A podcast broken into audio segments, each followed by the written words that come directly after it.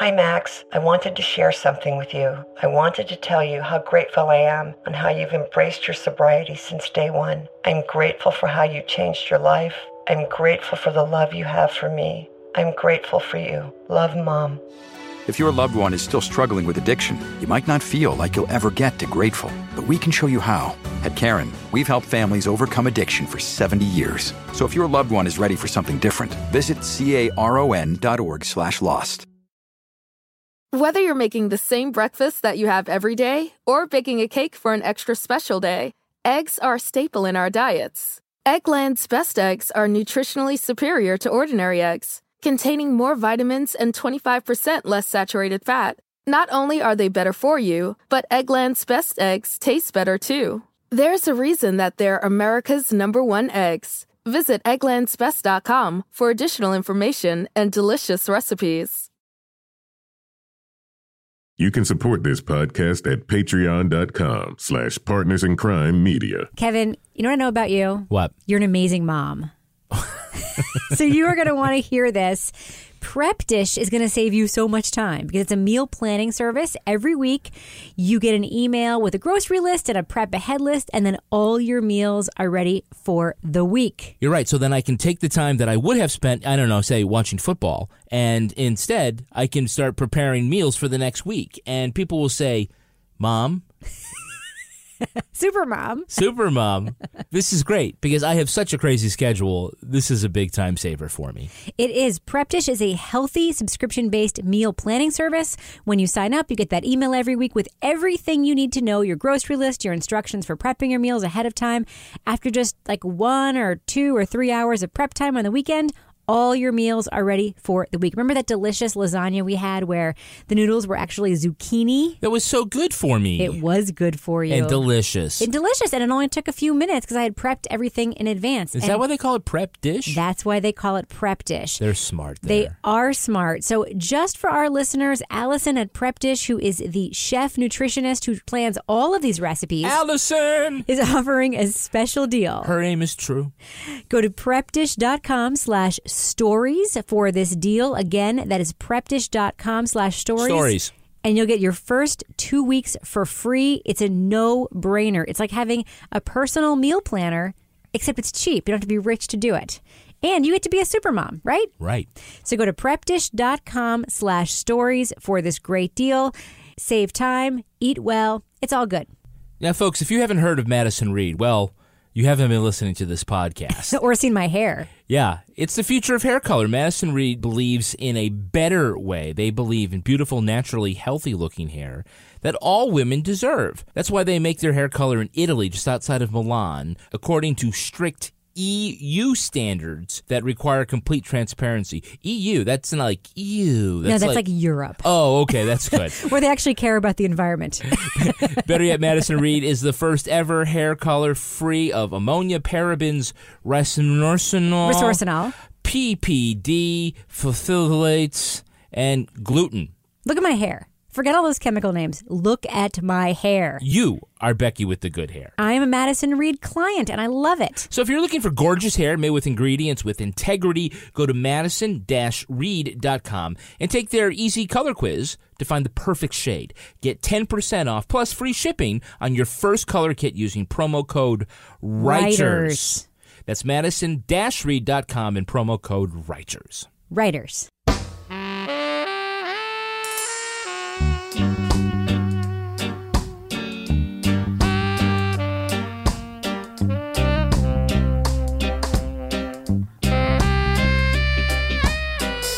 Rebecca Lavoie, and this is Crime Writers On, the podcast about other podcasts and also about journalism, pop culture, true crime.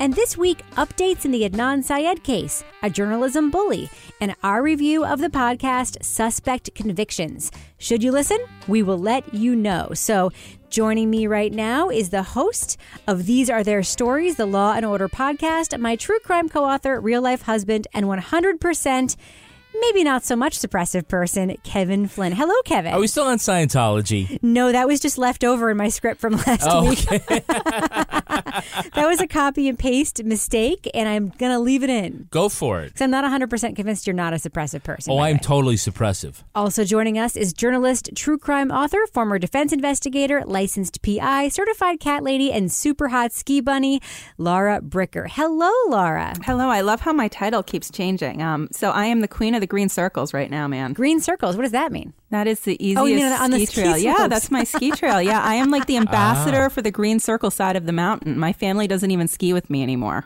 Yeah, I'm actually a green skier, maybe blue on a perfect powdery warm day, but I'm a fair weather skier Yeah. in my old age I- myself. I'm totally blue.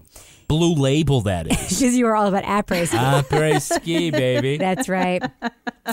And finally, back in the warm arms of our podcasting family is the very talented noir novelist and always delightful naysayer, Toby Ball. Hello, Toby.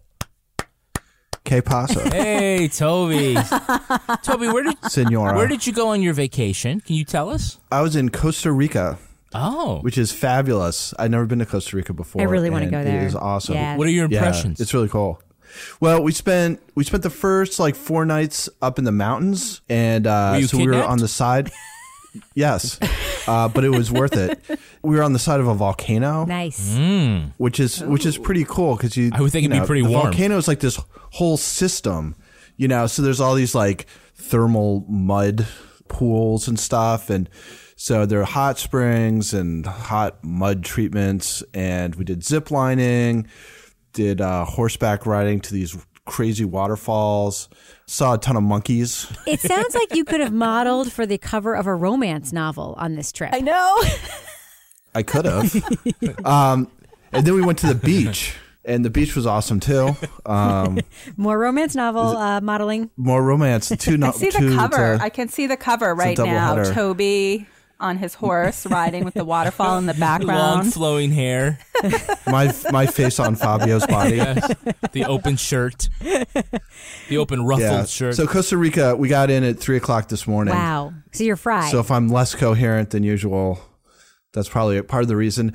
And uh, yeah, Costa Rica is I highly highly recommend it. So well, maybe we could get Costa Rica to sponsor this podcast. and, Oh, uh, they ought to Ooh. sponsor this podcast. Let's send them a copy. Hey, uh, Costa Rica Tourism Commission, uh, our podcast has some sponsorship openings if you're interested. Damn it! I am I am googling that on my phone right now. So, Toby, I'm guessing since you got in at three o'clock this morning and had to do all of your homework for tonight's podcast today, you probably didn't get a chance to listen to the podcast that you were not in, did you? well, I didn't, but I'll tell you a couple things. One is it sounds like Amelia did a great job. People were very psyched for her. They either loved her or hated her, but mostly loved her. Okay, And, and she well that's ha- and good. she handled the haters just fine. The girl can stand on her own two feet on Twitter, especially. Good. And then, yeah, it's funny because speaking of Twitter, look, I was just going to check in and see if she had anything to say on Twitter about her experience. And the tweet that's at the very top of her feed says, Well, I've definitely had my fill of entitled, overrated, tone deaf white men. How about you? Oh my goodness! Wow. Where is she? Do you think she's talking about Kevin? no, well, then I saw it was from 3 September 2016, so she just pinned it, but I thought that was Gotcha. Oh, okay. Oh, okay, that's funny. Yeah. That sounds like our Amelia. She does not hold back. Yeah, so no. The the answer is no, I haven't, but it, it sounded like there was overwhelming support for There To- was. Toby, you don't want to go to like your ex-wife's wedding. You know, you just don't. Just, like, just it's one that you don't have to download. Just move forward. Okay. I think, I think it was fun. It was different texture. I really liked it. Oh, it's great. I mean, we've had guest hosts or uh, guest panelists like Wyrick and Yes, but we we've had never- Sam Evans Brown. That's true, but we've never had a guest who said that they wanted to take seven hundred fifty million dollars out of Jim Clemente's pocket before. oh, geez, yeah. that was fun. Really? she stands Feisty. alone on that, Jim. She She's stands pretty alone. feisty. No, Yeah. I, I'm not. I'm No, not gonna I say mean she stands legally. alone. If, if Jim wants to come after oh. us, yes. All right. Well, another thing that I wanted to fill you guys in on there's a rumor floating around on Twitter, maybe started by me. We got a lot of email this week about the newest episode of Someone Knows Something being particularly full of the things that Kevin in our past episodes has said he doesn't particularly enjoy. So um, I made him come down to the studio and listen to it with me and taped him live My as he listened to the reaction, yeah. episode. So if our listeners, you are interested in hearing what it sounds like when Kevin Flynn is listening to the latest episode of Someone Knows Something, you have two options to hear it. One is you can go to our Patreon page, patreon.com slash partners in crime media. And if you support us at any level, Thank you, Patreon supporters. a buck a month, whatever you want, five bucks a month, ten bucks a month, you'll get the audio. They got to hear it first. They already got to hear it. But if you also sign up for our newsletter at crimewriterson.com, which doesn't cost a thing, I'll be sending out an email sometime next week that will include a link to the audio of me forcing Kevin to listen to a podcast that he hates. And it delivers. That's all I'm going to say about it. and I just don't want any shit from anybody about it. I got pulled into Square Egg Studio not knowing what was going to happen. That's right. But it's a good listen. I recommend it highly. So. I think it's time for us to go into the part of the episode where we talk about real life things that have happened related to real life content. Do you You're want looking to at me like you want me to do that thing. do that thing. True Crime Podcast Update. I try to give it a different, you know, read every yeah, time. Yeah, we can tell. Yeah, we can right. tell. So, Kevin, there's big news in the Adnan Syed case. What's going on there? Well, you know, the state filed a leave to appeal, meaning they're actually asking for the right to submit an appeal to a three panel judge. So the state won this round in the ongoing appeal for Adnan Syed. So the Maryland courts don't have to grant leave, meaning they don't have to grant an appeal, and they don't often do it, but this time they did. So now the state can actually take that appeal decision and move on to this judicial panel, and they are appealing the decision to overturn Adnan's conviction. Now, my understanding there's actually multiple appeals that were approved Yeah. that are moving forward, and Adnan has to win not all of them, but like two of them It's- or one of them. Yeah, the state has to win across the board. They have to win all of them. Right, because Right. remember, uh, Adnan prevailed, but all of the original arguments that went to, into the PCR hearing, the post conviction relief hearing, will be brought up at this appeal. So the strongest, of course, is ineffective assistance of, of counsel due to the cell tower evidence. Yes. That's going to be the big thing that they're going to look at. Right. They're also going to look at Asia McClain's testimony. The defense has cross appealed on that. So they're actually appealing that the judge should have also overturned the conviction based on Asia's eyewitness testimony. There's also that that third. Um, there, there's a third argument about ineffective assistance of counsel due to not offering the the plea bargain. Right. That that will probably also come up. It's it's the weakest of the three, but all that the defense has to do is win on one of those points. And then it moves forward to And that means the that they- next phase of whatever it is. Correct. It would mean that the overturning of his conviction stands. So, are we going to have another big, long, protracted, like multi day? This thing, no, What is no. this? There's no, uh, there's no new evidence introduced. There's no eyewitness testimony or, or anything like that. It's like arguing in front of the Supreme Court. They've got like a you know a certain amount of time, and they're just doing oral arguments. One side makes their argument, and the other side makes theirs. The basically this panel is trying to determine whether or not the lower court judge made any errors in interpreting the law, and that's that. and I assume it's going to take some period of time for them to decide. Yeah. And then how long after that, say he does win one of these things, how long until there's a new trial or a new something? Oh well, it, like we, we said before, it doesn't. In this case, it really doesn't matter who wins or loses because whoever the loser is is very likely to appeal to a higher court, which the highest court in the state of Maryland is the Court of uh, Special Appeals, I believe it is. Yeah. And so what they'll do is they'll hear it all over again, and then you know if Adnan still is victorious and his v- conviction is overturned, we may have another trial.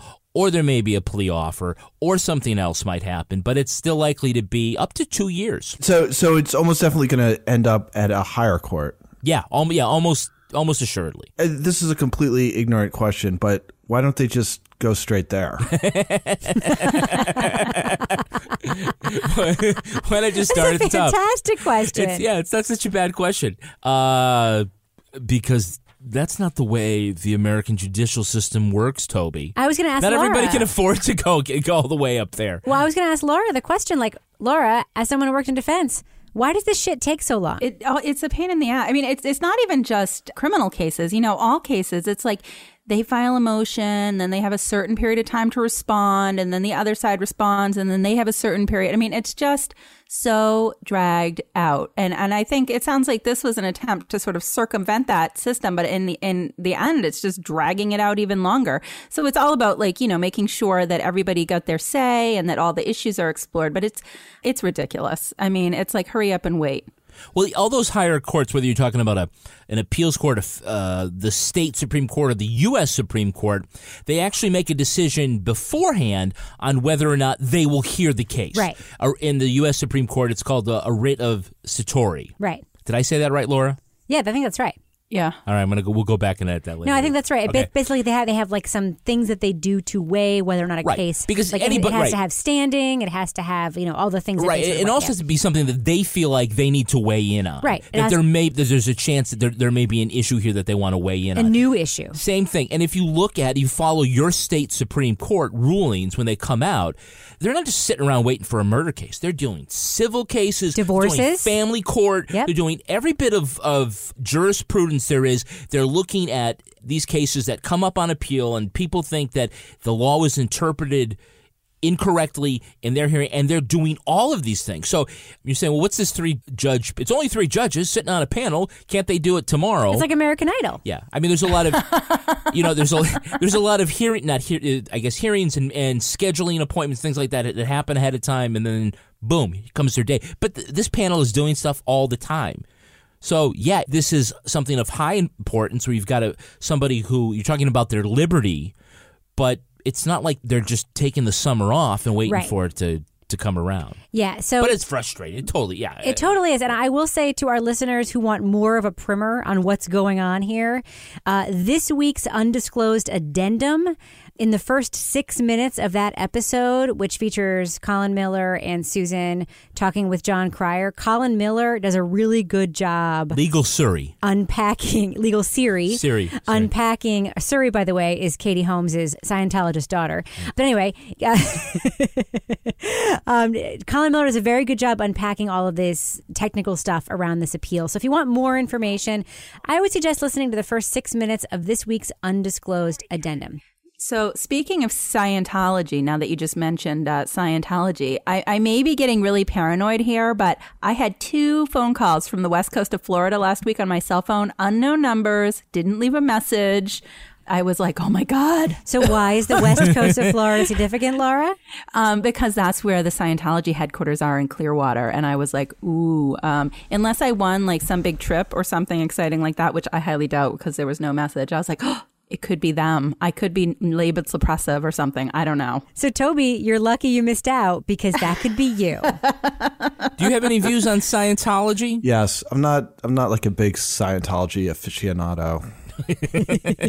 I will say we talked about Scientology in the aftermath last in last week's episode. So listen back to that if you haven't heard it yet. But Kevin and I did watch the final. uh, Was it episode nine? Like this little special they did, Did nine out of eight. where basically it was her- it It was was an AMA. it was basically Leah Remini and Mike Rinder and a couple of journalists and a couple of other like really like qualified people sitting on a couch answering Reddit and viewer questions.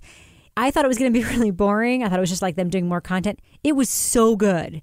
So, just as a follow up to the episode we recorded last week, if even if you haven't watched the whole series Scientology in the Aftermath, that episode 9 that had all these journalists on it, really really compelling episode. It also had a guy on it who was an expert in cults, which was very very interesting. So, Kevin, I want to move on to talk about another real life thing that happened related to a piece of media that we talked about on the show. So, um, can you introduce that segment, please? More true crime podcast updates.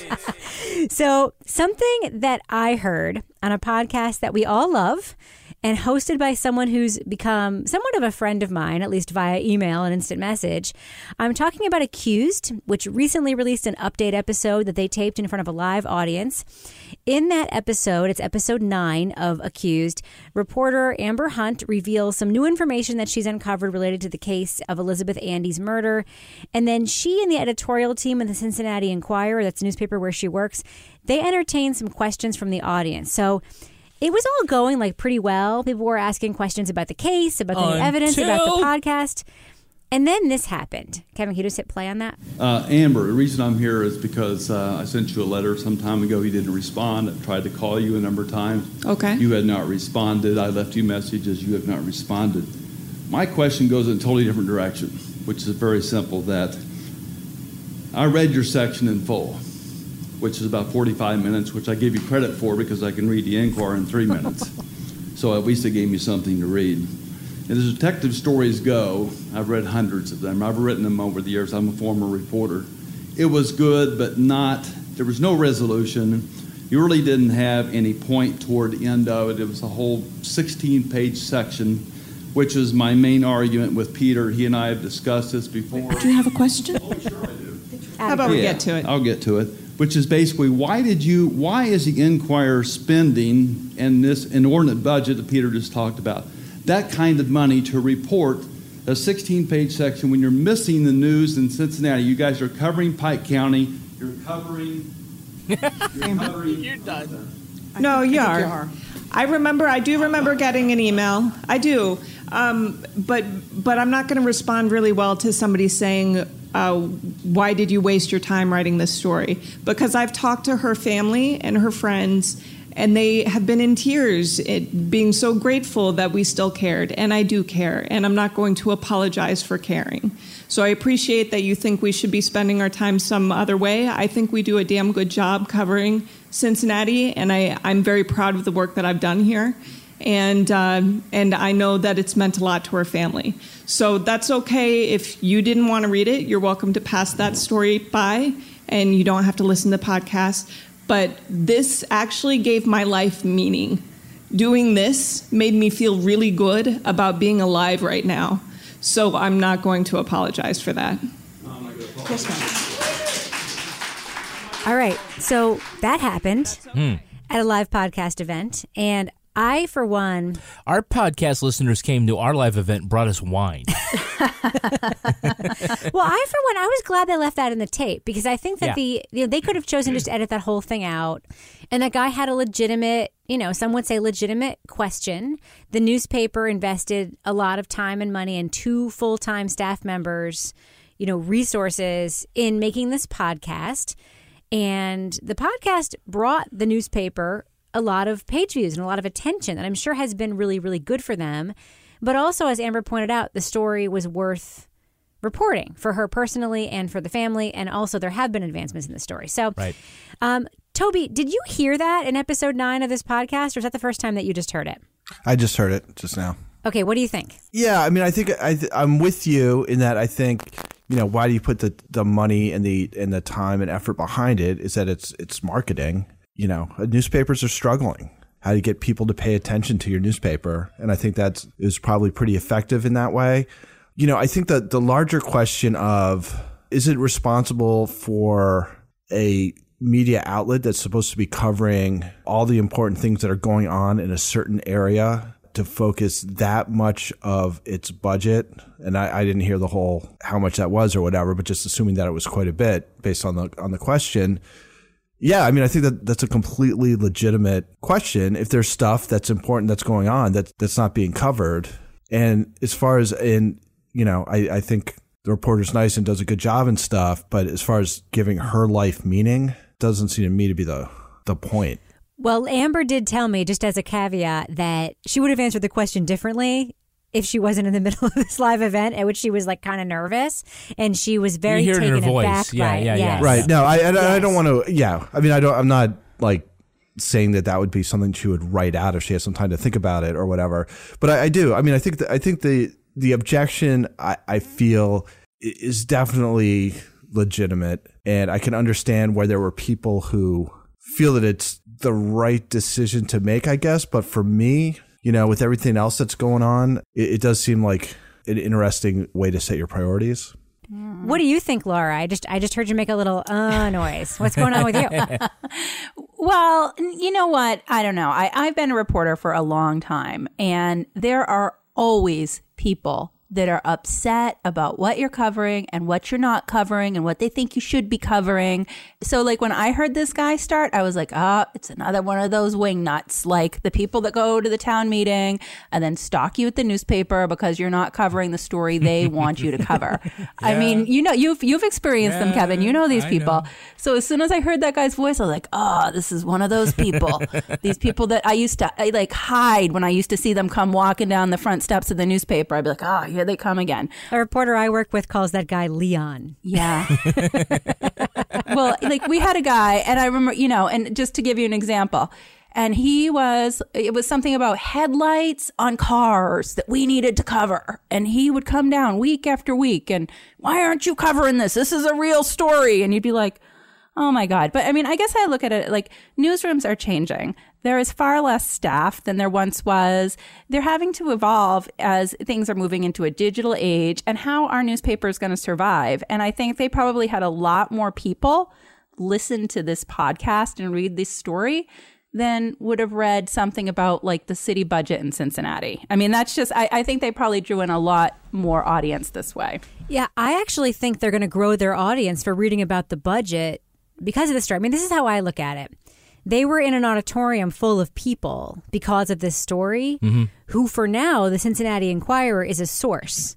I don't think maybe the Cincinnati Enquirer was a source for many of those people before this podcast came out. Could be, yeah. And, you know, I know from working in a newsroom that's trying to do this kind of content, I know from being in public radio, um, NPR now has a bunch of podcasts that are designed to expand the footprint and the brand of NPR so that for example, when the NPR Politics podcast has a huge audience of millions of people who don't listen to All Things Considered or Morning Edition, it's an opportunity for them to point people to, if you like this podcast, listen to Sam Sanders on All Things Considered or Morning Edition, where he's going to talk even more about this. It's a good opportunity to build audience, to grow audience, to tell interesting stories, and to do it in a different way, and to show the value of what print reporting can do. What do you think, Kevin?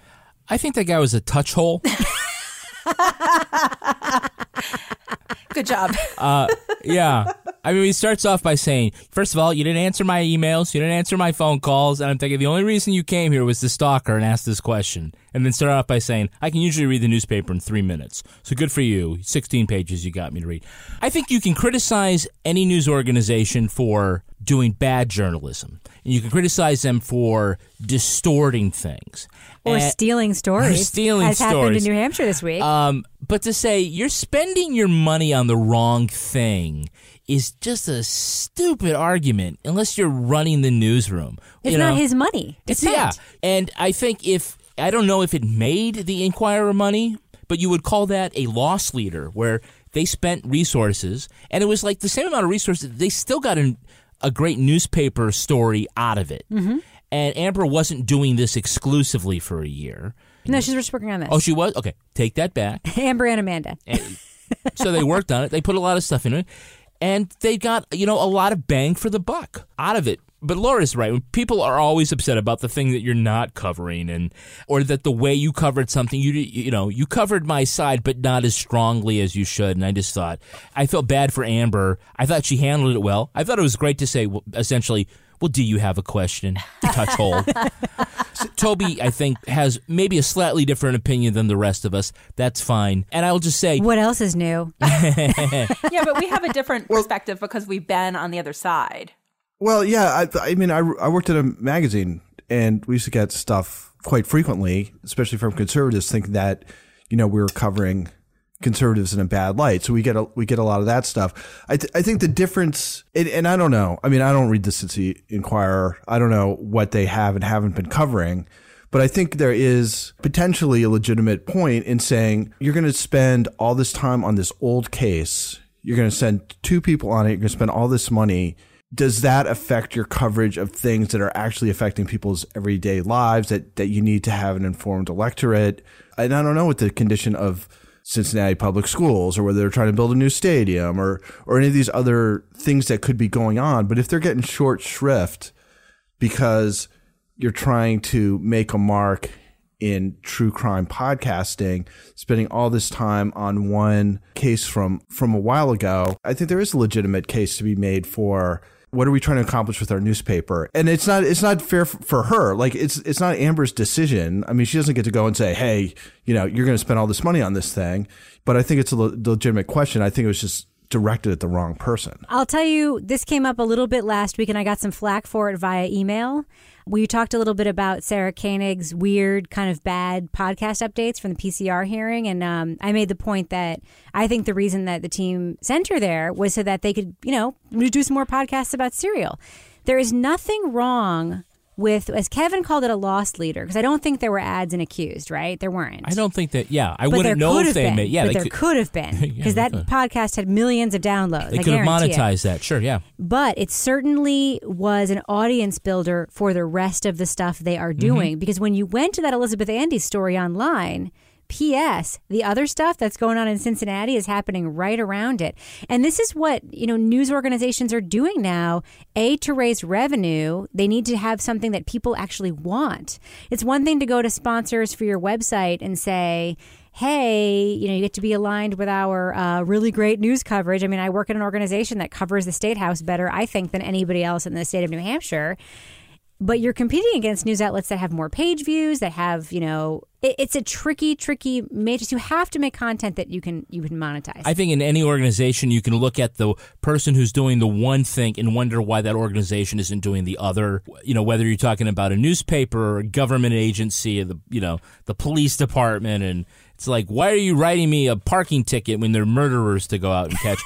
uh, but that's the problem with investigative reporting that it is time consuming Yep. and it is expensive and it is not always fruitful. Right. And it takes a year to do it. And so if you're going to say you should not have investigative reporters because you didn't cover the planning board meeting in Pike County last week, that's a management decision. Does that really move the needle on whether the public is being served? But that's it. You're a different animal if you're doing an investigative story. You're not expected to be productive day after day. You make that commitment. I would recommend Toby. There's actually an interesting discussion about this very thing. I only played two minutes of that episode, but the editor talks about the issues that are raised in that podcast that are relevant and timely and tie into their other local reporting, such as the district attorney's office not being transparent. Oh, yeah, that guy. And a lot of the issues that sort of came from this reporting that they're able to then apply to other stories they've been covering. It was very interesting. But Toby, I'm not saying you're wrong. You're having the exact argument here in this podcast that people who run newsrooms have every single day across America right now.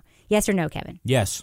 All right. So I think we should move on to the criticism part of our uh, podcast, the, the meat of our podcast, our bread and butter. uh, we are going to talk this week about the podcast from WVIK, Suspect Convictions. Before we do, Kevin, uh, before we get into the meat of it, I understand that you do have one pet peeve about Suspect Convictions that you want to air. Well, it's about part of the the production value, and we talk. We just talked about like monetizing the podcast. Yep. One of the things that they, I think that they could really improve on is the way that they do their ads. Yeah. They're so abrupt. It's like right in the middle of like a soundbite. All of a sudden, they're doing an In ad between for- paragraphs. Yeah, right. They're doing an ad for SimpliSafe. well, how would you do it? I would do it like this: thousands of people seeking home security get ripped off every day. Wait a minute. Wait a minute. Do we actually have a SimpliSafe ad in this Are podcast you right now? Absolutely. Simply me? Safe was built by Harvard educated engineers just to make you safer. Wait, I think you need to re-say that. If this is official, we should actually do it for real. Yeah, it's wireless and portable and with a cellular connection built in and has no contracts, there's no commitment or lock in period. You get professional monitoring with police dispatch. So your home is safe around the clock. And best of all, with SimpliSafe 24/7 protection is just 15 bucks a month. Most Wow. places charge about 3 times that. So don't look to criminals to protect you from other criminals. Get what we're saying? Instead, arm your home the smart way with SimpliSafe. Visit simplisafe.com slash criminal to get 10% off your system today. Wait, Again, criminal? yeah, there's another podcast called Criminal. You think that they But that's our promo code criminal. are? Yes, Let's it is clear. criminal. Okay. We're gonna get all the credit. Let's for that make it clear. too. Yeah, that's awesome. Seriously, visit simplisafe.com/criminal and get ten percent off your system today. Again, that's simplisafe.com/criminal. Criminal. Nicely done. That's the way you do that. That's the way to do it, guys. Take that feedback. Apply it to your next podcast. Anything else you want to talk about, Kevin? Yeah, you know, like I say, uh, while you're home or while you're away, after you you lock up your house, and it's nice and safe and secure. without criminals, Without anywhere in sight. and you decide, I'm going to go for a walk in the woods. I'm going to take a drive. Why not take along a great book, like one that you can get from Audible? Oh, Audible, our old friend, Our old friend Audible is my back. best friend. Yeah, definitely your best friend, Rebecca. Because if you're not listening to a podcast, you are listening one to of uh, one of about a billion audiobooks. No, basically, I only listen to audiobooks now, and I don't even talk to my family anymore because I walk around the house with headphones on all the time listening to audiobooks. Well, there are people just like you It's at the fault. gym, driving their car, out for a walk with Making the dogs. dinner. Audible has audiobooks from the leading audiobook publishers, broadcasters, entertainers, magazines, and newspaper publishers. And their app is free and works on all kinds of devices iPhones, iPads, rotary phones. I can't actually back that up, but over 500 different MP3 players. And unlike a streaming I service. still don't think there are 500 different MP3 players. with Audible, you own your own books. Now, how about Rebecca? Tell everybody what a great audiobook that you're listening to right now from Audible. I 100% blame Toby and Laura for this because the thing is, once I read one book by an author, I have to listen to the rest of them. You guys talked about Tana French and The Trespasser, which was so good. So then, of course, I had to go way back in time and get the rest of the Tana French Dublin Murder Squad series, start from the beginning. Each novel is from the perspective of a different detective. It's super good, super compelling. I'm on like book four now. It's only one more to go. And then I have to find another series to listen to. But I love me some Audible. I love it. Laura, do you have a audiobook recommendation you could make? I do. I, you know, it's funny. I just downloaded a new audiobook. One of my favorite regional uh, mystery writers is Archer Mayor. He lives in Vermont, and I love his Joe Gunther mysteries. He knows Vermont, that's where I grew up, and he just really nails the people there and the culture. So I actually just downloaded number 26 in the series, The Company She Kept. Toby, while you were on the side of the volcano trying to get a good night's sleep, what audiobook were you listening there to soothe your mind? I was listening to the chirping of the monkeys, but if I had been listening on the drive down to the airport, I was uh, listening to the Area X trilogy by Jeff VanderMeer. It's sort of an ecological science fiction. It's hard to describe, but it's really good. Just take it on trust. So Audible has this and many more. And just for our listeners, Audible is offering a free 30-day trial membership. So go to audible.com slash crime today and start your free trial today. Again, show your support for Crime Writers On and get a free 30-day trial at audible.com slash crime. You will not regret it. It will become your entire life when you're doing the laundry, everything. It's incredible. All right. Now it's time to move on to our real suspect convictions discussion.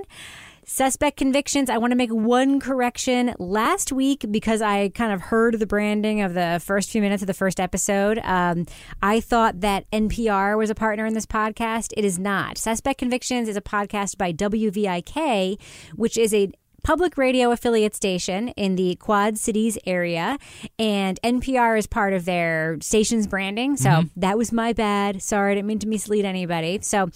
Suspect Convictions. WVIK and journalist Scott Reeder team up to produce the podcast. It is a show that begins with Scott Reeder talking about a case he's been tracking for many years the 1990 murder of nine year old Jennifer Lewis. A couple of big things you should know off the bat about this podcast. One, that Reeder is the reporter who was on the scene and found Jennifer Lewis's body while reporting off of a police scanner for a local newspaper. And two, the central suspect in the case, Stanley Liggins, was twice convicted of this murder and had both of those convictions overturned. He's now set to go on trial a third time for the crime. And one particularly awful detail of the case is that when Jennifer Lewis's body was discovered, it had been set on fire in a field next to a local school. So it's a pretty graphic and awful case. And the podcast looks at the possible wrongful conviction or just the case around the conviction, the two time conviction, and now new trial of this suspect, Stanley, which is basically how they refer to him in the show. So I just want to get the one thing out of the way quickly because I know it's going to come up, and that's the production value and the production issues around the show. Mm-hmm. I'm going to weigh in first. I'm going to give you guys all permission. Oh, all right. I'm going to do the pick and roll here, as Toby might say. The first episode of the show does not sound to me good. It is a basically a two way with Scott. It took me a little bit of time to get kind of through it. It really does pick up, I think, after the first episode. Number two is the use of music and the narration in the show. Exactly.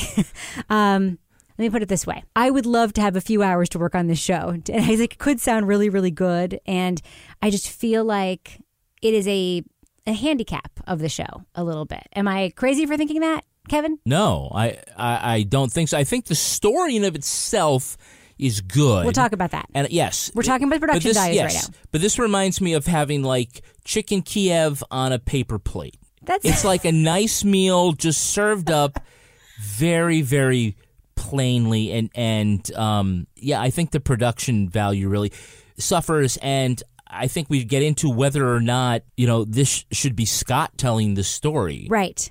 That is my other concern. I'm going to voice it now is that uh, Lacey Scarmana seems to be a really diligent reporter. Like the reporting in this podcast is outstanding in terms of the sourcing and the voices and like the right people and the right information that's in it. And let me throw this caveat out there. I have a real personal problem with anybody who writes me an email or writes our newsroom an email about my voice or any person's voice on a podcast because usually, actually, always, it's about a woman. And I do think there's a whole sexist bullshit thing around the way women talk and around our speech patterns. I got three emails this week about vocal ticks I have on the podcast. You know what? No one ever writes those emails about Toby or Kevin, and no one ever writes those emails about male reporters. So I just think the whole thing about the way someone talks is bullshit. Let's take that off the table. That being said, Lacey does not sound like she's interested in telling this story to me. And Laura, what do you think about that? Is that a crazy thing I just said? No, I agree because I like the, the parts of the podcast that I get drawn into are when Scott is talking and he's invested. And then all of a sudden, her voice is there sort of as a transition. And it's almost like she's just reading something to transition because this is what they thought they were supposed to do at that point. So it, it doesn't flow to me the way that she's breaking it up. Do you know what I mean? Yeah, and I actually think she's been doing a lot of that reporting and producing. And I did email a little bit with Scott and asked him. I asked him that question. You know, how does this work? And he said, you know, he's he's on the road a lot. The station is far from his house. She's doing a lot of the heavy lifting, reporting, production, research, and she's a radio professional, and I'm a print reporter. But I like his voice. I would love to hear him tell the story. He's the one who found the body, right? That's the compelling part of the story is that he found the body and this case has stuck with him these years and now he's coming back to it because it, you know that's the compelling part that's what i think would draw you in more I wouldn't say he found the body. I think he saw the body He- at the was- at the crime scene. He was one of the first. But he is a much more interesting person and I think I don't want to disparage Lacey. I don't know really how much journalism she's doing, but he's doing an awful lot. And his I mean, he went to New Orleans to look for Joe and he's talking to homeless they people. could be doing it He's- together. Yeah. I see. I, I don't. I don't feel like it's a Lacey problem. I feel like it is a production problem. Well, Like, it's that, a- I think there's two things going on. I editing. think you're right on both. I, I think that if he has the ability to be in New Orleans talking into a microphone, they could email him some narration that he could also be saying into a microphone while he's on that trip in New Orleans. And whoever is just putting it together could be weaving it so that if she's telling part of the story based on work that she did, which you do hear her in interview tape, she just doesn't have and this is again it's not about her voice. It's not about it's it's just about the feeling i have as a listener. I don't feel like she is the one delivering the story. She's just reading the narration on the page but all the right material is there. I don't know. Toby what do you think? I guess I didn't have as strong a reaction to her. You know, I was listening to it and it just seems I feel like I'm so used to hearing the narrators of these true crime podcasts like make a fair amount of it about their investigation and, and so they become sort of you know characters in the story. And she doesn't seem that interested in doing that or if she is interested in doing it she's not doing it very well. But i it seems to me that she doesn't have as much invested as in in making herself be a personality. You know she's just she's sort of moving the story along. Scott seems a little bit more of a personality. I'm kind of glad that he's not the main voice. I sort of felt and maybe this is more of an editing thing, but at the very beginning, you know, there's just so much time spent about how awful it was to find this girl, which I have absolutely no doubt that it was awful. But I remember looking up and being like, man, we've, we've been talking about this for about seven minutes now. You don't have to keep, you know, hitting it over the head. I kind of felt when he was trying to make things personal and sort of his visceral reaction and and all this kind of stuff. It seemed to me like it was a little bit much. That's why it was good to have Lacey, you know, be stepping back a little bit and just sort of more moving the story along. I don't think that all of the podcasts we've listened to have been that. I mean, if you listen, think about In the Dark. Madeleine Baran was host, narrator, reporter. She wasn't in the story. She reported the story, and she brought other people in. And I, but I actually agree with you about the first episode. The first episode to me is where I think a lot of our listeners, if they dive into this, will get lost because there is too much lugubrious fixation on his reaction. It could have been a very quick scene because he has a lot of other very interesting information to impart. I think all you have to do and is other say, people who were there. I think all you have to do is say thing. exactly. All you have to do is say, I got a call from my editor. I was listening to the scanner. To there was a fire by the school, and I went there and I saw a girl on fire, burnt to death in a field. It was one of the worst days of my life. Boom. No, that's it. No, I mean, I, I didn't actually think it went on too long. I was interested in that. Episode two is really great. I have to say, episode two and three and four, I actually really think it picks up. And I may make like small quibbling things about like I don't really understand the music choices. I don't understand why they have the and I think I think the ads are insertions in between paragraphs. I don't understand why they choose that or have more pauses. Like I have a lot of small production, like radio production quibbles, but in terms of the reporting, which I let's let's just talk about that. Thousands of people seeking home security get ripped off every day. Stop you get locked into a long-term contract or oh Wait, what was your promo code? Just say you got to say it now. You've done it. slash criminal. Simply simply Safe. it's by the way it's S I M P L I safe S A F E simply safe dot com slash criminal. Criminal. All right. Uh, thank you, Kevin. Um, so let's just move on then. Let's. Can we just put the production stuff aside? Can we, we agree? We can agree to put it aside. Okay, because there are a lot of good things also. I don't want to make it sound like it's all bad because it's not. There are a lot of good things to talk about in this podcast. One of the things about this podcast that I love is all of the sourcing. Every episode sort of focuses on a new aspect of the case, a different aspect. There was an episode about Jennifer, the victim's life. There was an episode about Stanley, the accused life. There was an episode about the trial. Laura, you are an old school, old timey print reporter mm-hmm. for a long time. Mm-hmm. What do you think about the content and the format and the reporting that's been done into each of these episodes? You know, I liked it. And I think I liked it because I, I'm used to following things that are told maybe in a more traditional journalistic way. So I liked it. It was broken up into sections based on different themes and different topics so that you got everything. And it was logical to follow. Like, okay, logically, what's the first thing we want to know about? Oh, the girl, Jennifer. And they had amazing details. Like, I was like the woman that went to the house to give them the pool quote that gave her gum. I was That was like, oh my. incredible. Yeah. Like, how did they find this woman? Yeah. It was amazing. The caseworker Yeah. from social services. Yeah, that was really so. Uh, you know, I liked being able to follow along.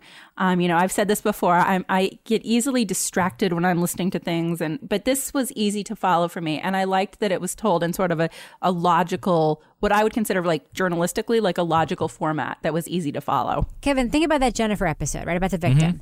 You have the mother, isn't it? You have like people who were in her life, like her godmother. You have the teacher who taught her special ed at the school. You have the guy person who came and gave the pool quote. Right. You have the pastor of the church explaining the economy of the local community and like mm-hmm. why they were so. There were so many sources in each of these episodes. Did that stick out to you? Yeah, and the whole thing to me is structured and flows like a true crime book would, which is why I think that Scott's fingerprints are all over this. And another reason why I feel like he should be more of the one telling the story. It doesn't have to be uh, the first person narrative, this was the worst day of my life thing. But I mean, I think he's really, they are laying the groundwork for what reads like a good true crime book. And Right. so I have to. I have to assume that that is his influence over the production. This is the arc. Start here. Tell us about the crime. Make us care about the victim. Tell us why we have to care about the victim. Tell us a little more about the uh, you know the complications and then the suspect and then what happened. I don't know where it's going from beyond that, but you know the stuff that he does, I like. Now, Toby, I thought about you a lot when there was the episode about Stanley, the guy who was accused and tried twice, both convictions overturned, and now awaiting a new trial. They went way back in time to like Stanley's childhood and birth in Mississippi when they had the episode. They like traced his origin story. What did you think of that episode and the way they fleshed out this guy who was accused of this horrible crime? it was good. what was funny is that once they started talking to, uh, I, know we've talked about murder in um, Murder in Belmont, the Sebastian Junger book before, and and he spends a fair amount of his book on this guy who was he considers falsely accused, who, who also spent time in Parchman Prison down in uh, Louisiana. I, you know, I find myself thinking about connections between those two stories. You know, and I think this is similar to someone knows something. Is that it is, it is a story about people who live their existence on the margins, very poor, a lot of drug abuse, selling drugs, just trying to keep your head above water. Which again, as I've said before, I think is is probably more indicative of these sort of tragic kind of crimes than you know the JonBenét Ramseys of the world. So I thought that was good. I I do disagree a little bit with sort of the general sense of things, and I guess we're we're falling back into into that mode. In that I, I found it a little hard to follow exactly what the issues with the timeline and the crime were at times. So there was a time when one of the jurors was saying like the timeline didn't fit, but then when it turned out that if she'd been in the car the whole time, then it, it all made sense and the timeline fit. I don't know what you're talking about. I, I didn't feel like they'd laid out what that timeline was. Yeah, yeah. No, I, I hear you on that because that's not, for me, the important part about the trial and jury stuff was the timeline. The important part was a lot of other stuff in the trial. right, jury. right. And I thought the stuff they talk about is good and interesting, but I didn't feel like I had a good enough sense of what the prosecution thought had happened and then what the defense was sort of countering with, other than this idea that, you know, he's taking this sort of big city attitude, just trying to tear everything down. So I just, I, I guess I kind of felt, I kind of felt like I'd picked up a book and turned to page 30 and started reading, and it was a good book, but I'd missed out at the beginning. So I was never quite exactly sure what was going on. My main objection is, was, it seemed to me they could have spent a little bit more time sketching out what was thought to have happened. It's sort of, you, you, can kind of pick up little bits and pieces of it, but there's no time where they say, okay, this is what he's accused of doing. This is what people who think he's guilty think is what happened. Right. I, I wonder if we're yeah. going to go there at some point, like theories of the crime. That does seem to me to be like a piece that's missing here. Mm-hmm. But why would you wait until that late? You know, we, well, we're talking that's about a storytelling problem. Right. You know, we're already what, almost three hours into this thing and we still don't have like a basic story about what happened. He seems like he might have been able to do it. What we have so far is the problems with the process, not the problems with the theory of the case. Like, we don't have any compelling evidence why he didn't do it. We have compelling evidence why his trial was, by the way, totally fucked up, which uh, one of the things I love about this podcast, and, you know, I think it's unique in this way. This is not a podcast that paints the prosecution as a villain. And I really, really like that. It's a podcast that includes the prosecutor in it. He's a prominent voice in the podcast. The defense attorneys in the podcast say they like the prosecutor. They don't believe he's guilty of misconduct if there was evidence withheld, which apparently there was. That's what one of the overturned convictions was about, that it was likely because of the police and not the prosecution. And he's basically just saying, here's what I had, here's why I used it. And that sort of brings us to the trial and the process issues. I think the trial stuff is the meat that we kind of get to and the stuff that our listeners would really enjoy. If we could just talk about that for a few minutes, because a couple of things happen in the trial episode. And one of them is a straight up racist juror who, in his own words, is a racist juror. Are you talking about the guy from South Africa? Yes, whose wife was also. He sounds like he's from New Zealand or something. He's, he's from South Africa. He's a racist. Where he went on and tried to explain that he wasn't, and he went on for like two minutes. Anybody who explains why they're not a racist using any we all came the, out of Africa, and then we got white and got big brains. Those of us primitive. who had big right. brains, and those of us we had to look for food. Yes, because it was cold. Uh, Laura, what was going through your mind when you heard this guy just digging himself deeper and deeper and deeper into the racist? Hey, hole? you've never seen a black polar bear? Was his yes? Yeah. Oh, I just Second was best going. quote. So okay, true.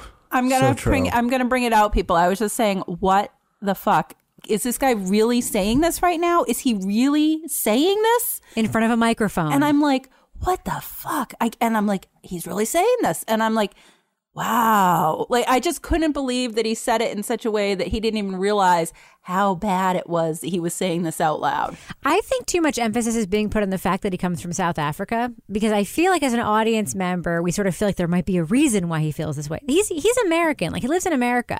He's lived in America long enough to have served on a jury for a case that happened in 1990, right? Mm-hmm.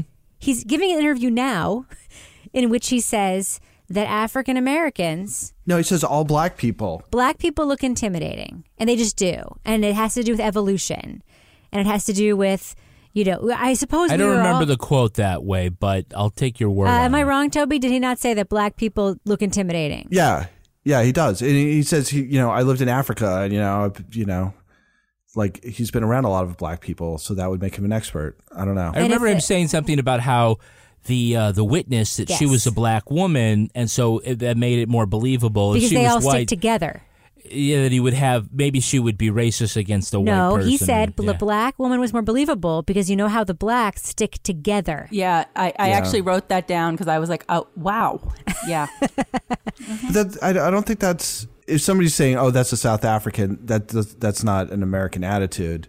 It just is, you know. I mean, if if you spent any time looking into races feel like they have a scientific basis for for this stuff and you can take a look like all you have to do is if you, if you go into google and you query warrior gene oh don't do that ju- just do that it's like this It's like googling lemon party. You can't no, no, unsee it's it. going to it- show but up in your Facebook feed as a paid advertisement because they're gonna they're gonna target you if you search for it. okay get get oh my get God. somebody you don't like to look it up and then print it out for you but it's but it's like this Coworker. it's this bs pseudoscience stuff about like a gene that makes black men more aggressive you know and it's What a tough break for Stanley that he got the South African on his jury because there are no Americans that are racist. and, you know, it would have been a completely different thing. Well, let's talk about the other component of the trial that was totally fucked up.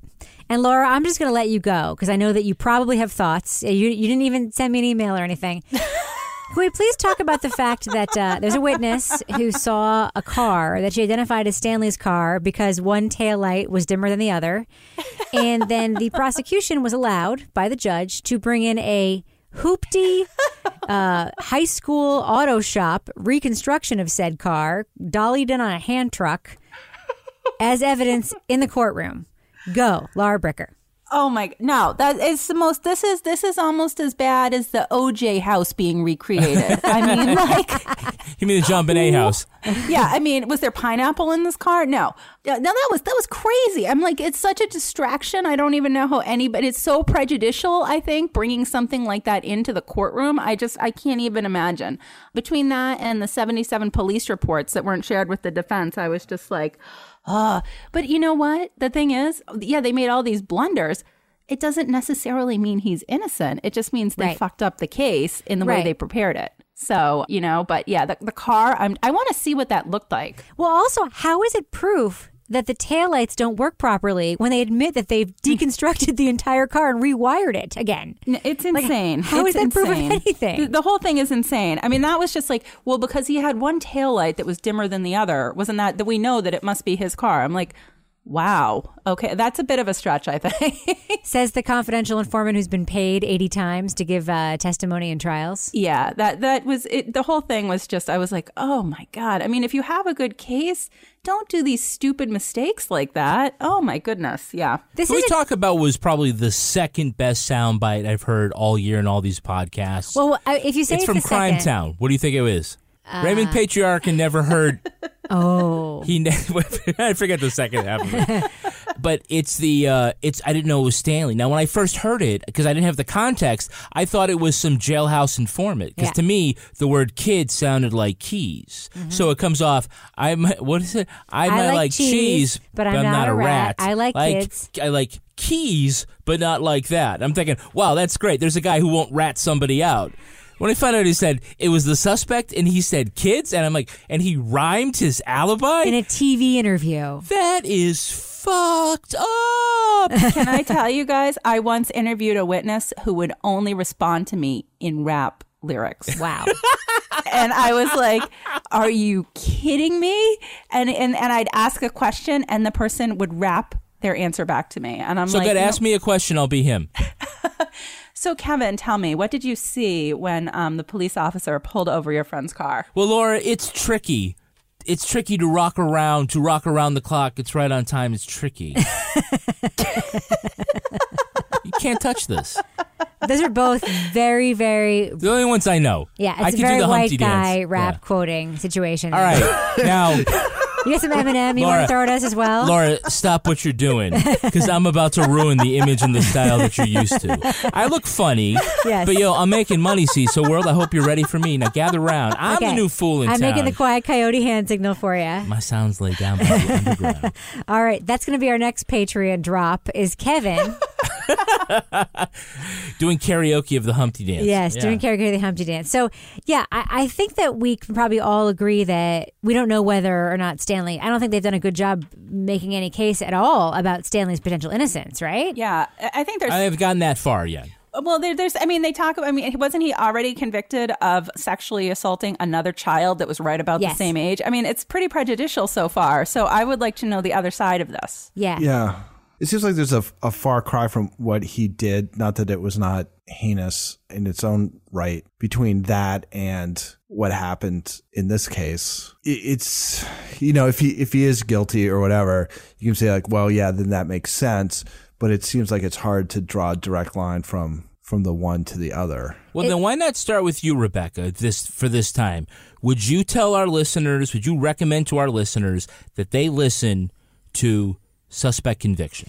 Well, one thing that's really interesting is that Suspect Convictions dropped five episodes instead of just dropping their first, which I think was a good call because now I just really want to know what's going to happen after this because I feel like our picture is incomplete. For our listeners, I would say it is a tentative thumbs up. I think that if you love podcasts because they are entertaining and sound great and pull you in and are sexy, you may not love this one. If you like a good, well reported legal case and you're willing to put up with some imperfection to get there, there's a lot of interesting legal stuff here. Really good reporting by both Lacey and Scott. So I would say thumbs sideways. Toby, how about you? Uh, you know, I kind of look at this podcast and I think, you know, if this is a book and I handed it to an editor, I think what he'd come back to me with is you've got good stuff here, but it needs a lot of work. And yeah, so I I guess I'm a thumb sideways because I think there's there's a lot of interesting stuff in here and the kind of stuff that I find that I sort of advocate for people to look at, but it's um there's issues with it. I don't think the storytelling, I guess, contrary to what some other people here thought, I didn't find it particularly intuitive the way things are laid out or particularly easy to follow just because I don't really understand what the case is. So that finding out all this other information about people who are involved in it doesn't go to informing some central idea of what's going on. Okay, Laura, give us your recommendation. Should our listeners take the time to download and listen to Suspect Convictions? Um, you know, I would say for the people that that we have that listen to a lot of true crime podcasts, I think this is a good case, and that's why I would listen to this. I, if you can overlook the issues with, you know, certain production issues, and that the storytelling may not be quite as captivating as like some of the Gimlet very flashy podcasts that we listen to, this is a really interesting case. And what's going to make it interesting is that you're going to learn all this background, hopefully right in time for the next trial of Stanley Liggins to start. So it's something that you're going to be able to follow in real time as it's going along. And I think that that's going to be interesting because, you know, by that time, I would think you would have some of your own impressions as to his guilt or innocence. So it'll be interesting to see how it plays out. As for me, I'm, I I don't know if I'm actually saying thumb sideways. Maybe I'm saying it another way. I'm going to say that I'm going to give it a qualified yes. You should listen to it, and qualifying that by saying if this were a used car, I would be selling it as is, no warranty. um, no, I'm saying that so, I, I'm saying that not everyone is going to like this. I am curious about where it goes. I really think that Scott, who I, I think this is- would be a really great book that Scott is working on, and I think he's doing good. It looks like from the process he's putting together a good book. He's putting together a lot of elements that could make for a really great podcast. I think he's doing a good job really multitasking. And another thing that is really great at multitasking is the beauty product Kopari, which is made from 100% organic coconut oil. Yeah, this Okay. podcast is, is sponsored by Kopari. Ooh, Kopari. And they are, this is a not just a moisturizing cream. This is like the toolbox that everyone needs if you have dry skin, whether or not you've got dark circles under your eyes. This stuff is fantastic and it's made without GMOs or silicones or sulfates or parabens or all that other nasty stuff. Kopari products are made with 100% organic coconut oil. I love me some coconut oil. You know where I they get the coconuts? Uh, They go to small trees? Coconut trees. yes. Coconut trees. All right, let me let me narrow down my statement here. They actually go to like small family farms in the Philippines, Uh-huh. and that's where they harvest the coconuts, and they take it back. So it's and, not like factory farm coconuts. no, yeah, no, no, no. They're like like really great. Co- Free range. Free range coconuts. coconuts. yeah, it's it's all great, and, and they have some different products, but they have multiple uses. You've got the coconut shear oil, which is great for being a, a, a facial moisturizer, Mm-hmm. and the coconut balm is good for like all those like rough spots that need to get smoothed over, like maybe the your heel. Your knees. Your knees, uh, your elbows in the middle Your of winter. attitude. Your attitude. you can't rub it on there. The coconut crush scrub is also a good buffer, and the body glow is an all over shimmerer. And the best, the original thing is their coconut melt. Mm. And it's, well, Laura, tell us about your experience already with Kopari, because you've been using it. I have been using it because in the wintertime, my skin gets so dry. It's it's ridiculous. We have a wood stove in our house, and so I get very dry and very itchy. So I was very excited when I got my my products in the mail. So I got this coconut melt, and it comes, you know, and it's like a solid tub of coconut, and it has a little scoop. Um, and it's it's you don't know, eat it, don't eat it, don't eat it. it smells so good though, and that's awesome as well because here we are in this cold, awful New England winter, smelling like coconut, which made me very happy. Um, but it melts as you put it on your hands, and then you know after it soaks in, y- your skin is so soft. Um, I used it on my eyes as well because it said it would help my dark circles, and um, And did I- it? I think it did. So yes, I'm feeling younger already. I have learned something during the process of this Kopari uh, coconutting that Laura has been telling us about. What's that? She hates the word moist. Don't. So I guess Certain people hate that word. So I guess we just got to say, Laura is her skin is a lot is feeling more moist as a result of this Kopari, right, Laura? Oh, yes, yeah, it's feeling soft, and moist. hydrated.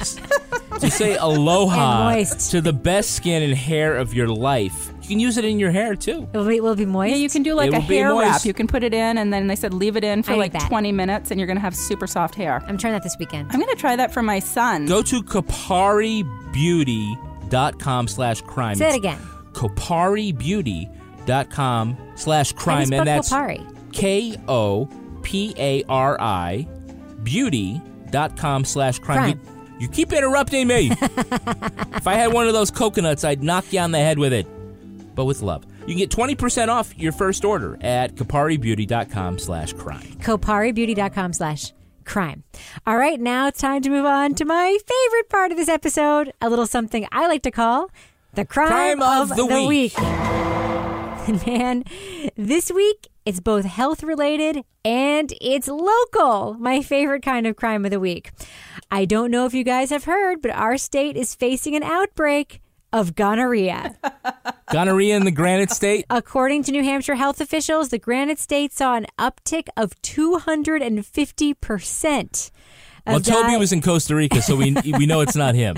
of diagnoses of the sexually transmitted disease in 2016, with a reported 465 gonorrhea cases. Now, for the educational component of our crime of the week, gonorrhea is caused by an infection with the Neisseria gonorrhoeae bacterium. It can be transmitted through vaginal, anal, and oral sex. It And commonly by Laura's cat. no, he, he did not. He had There's chlamydia. chlamydia. Oh my goodness. Well, give it time. Stampy will also get gonorrhea apparently.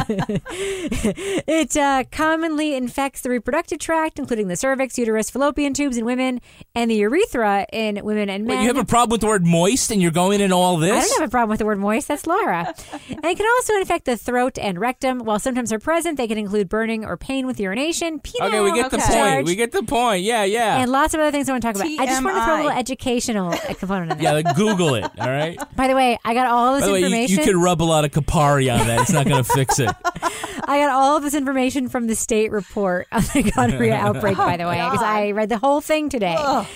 So, the Centers for Disease Control and Prevention says gonorrhea is the second most commonly reported STD. But according to our state epidemiologist, Dr. Benjamin Chan, he says New Hampshire historically has had one of the lowest rates of gonorrhea infections in the country. So, I guess something's changed. I'm not sure what. So, here's my question for you, panel. As noted by Dr. Chan, it seems unlikely that VD would be something this state was suddenly overrun by. Laura's cat Stampy excluded, of course. but what is an even more unlikely scourge, plague, or trend that could hit our fair granite state? Laura Bricker, I'm going to start with you. Um, I'm going to go with something that I think is really going to happen, and it's going to be like alien abduction syndrome. Oh. because, you know, I live in Exeter, which is the East Coast Roswell. We're waiting for our rightful spot in UFO history here. Um, and there's a lot of people who have had alien encounters, and I think there could be more because something is really going wacky with the universe right now. So um, that's my prediction. what about you, Toby? What's a more unlikely scourge than the outbreak of gonorrhea that is hitting our fair granite state? A more unlikely scourge than gonorrhea.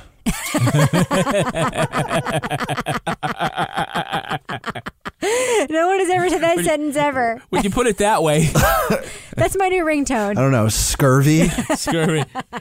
that was more likely. What about you, Kevin? What is a more unlikely outbreak to hit the Granite State? I think uh, Canadians running this way into the state. There's that. I was going to go with fashion forwardness and style, Oh, wow.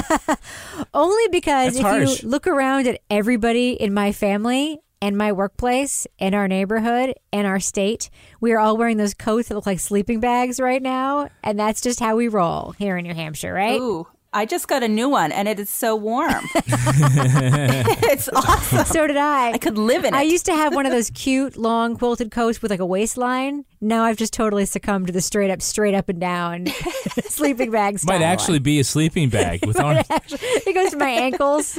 It's pretty great. We should probably end it on that note. Laura Bricker, I've got a question for you before I ask for your social media handle. I'm going to do this in the right order this Yes. week. Is there a cat of the week? there is, yes. All do you want me to say that now? Okay. Of course I do. All right, so the cat of the week. It's a sad cat of the week. R.I.P. Jane, 21 and a half years old, owned by Megan Colucci. And Jane. Died of gonorrhea. no, she died of old age. So we would like to have a moment of silence for Jane this week. R.I.P. All right. Jane. Let's do it. Oh my god. I think it's Ghost Cat. Uh, Laura Bricker, if our listeners want to tweet to you, perhaps uh, and convince you to make their cat the cat of the week next week, how can they find Send you their on the Twitter? condolences. It's at Laura Bricker. And Toby Ball, I can't tell you how happy we are to have you back, even though you are really, really tired and naysayery this week. It's been wonderful hearing your voice again. It's been falling back into the old paradigm I like it. Curmudgeon. I like me it. disagreeing with everybody about everything. I like it. And if our People like listeners it. want to tweet to you and give you crap about being a cranky old man, how can they do that? Uh, it's at Toby Ball NH. and Kevin Flynn, if our listeners want to find you on social media, how can they find you? Place I've always been. It's at Kevin P. Flynn. And if you want to send me a tweet or follow me on Instagram, you can find me at Reb Lavoie. Our show is also on Twitter at Crime Writers On, and you can always send us an email at crimewriterson at gmail.com. If you want to hear Kevin being forced to listen to the latest episode of Someone Knows Something, Oh, sign God. up for our newsletter at crimewriterson.com or support us on Patreon right now at patreon.com slash partners in crime media. Before you close your podcast app, please leave us an iTunes review. It makes a big difference. And check out These Are Their Stories, the Law and Order podcast. This week's episode featuring Patrick Hines from the Broadway Backstories podcast. I think it's the best one we've done. Yes? One of them, yeah, absolutely. Our very handsome line producer is Henry Lavoie. Our theme music was performed by the New York Ska Jazz Ensemble and used with their permission. This show was recorded in Square Egg Studio at Partners in Crime Media, aka the closet in our basement, formerly known as Studio C. On behalf of all the crime writers, even Toby, thanks so much for listening. We will catch you later. Bye.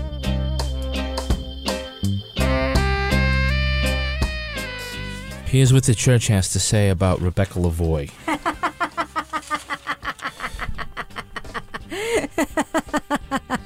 Miss Lavoie, at least 15 years past her prime, is a known SP and violent abuser of nail polish. She has been she's allowed herself to be photographed in Mexico with fish eating her feet.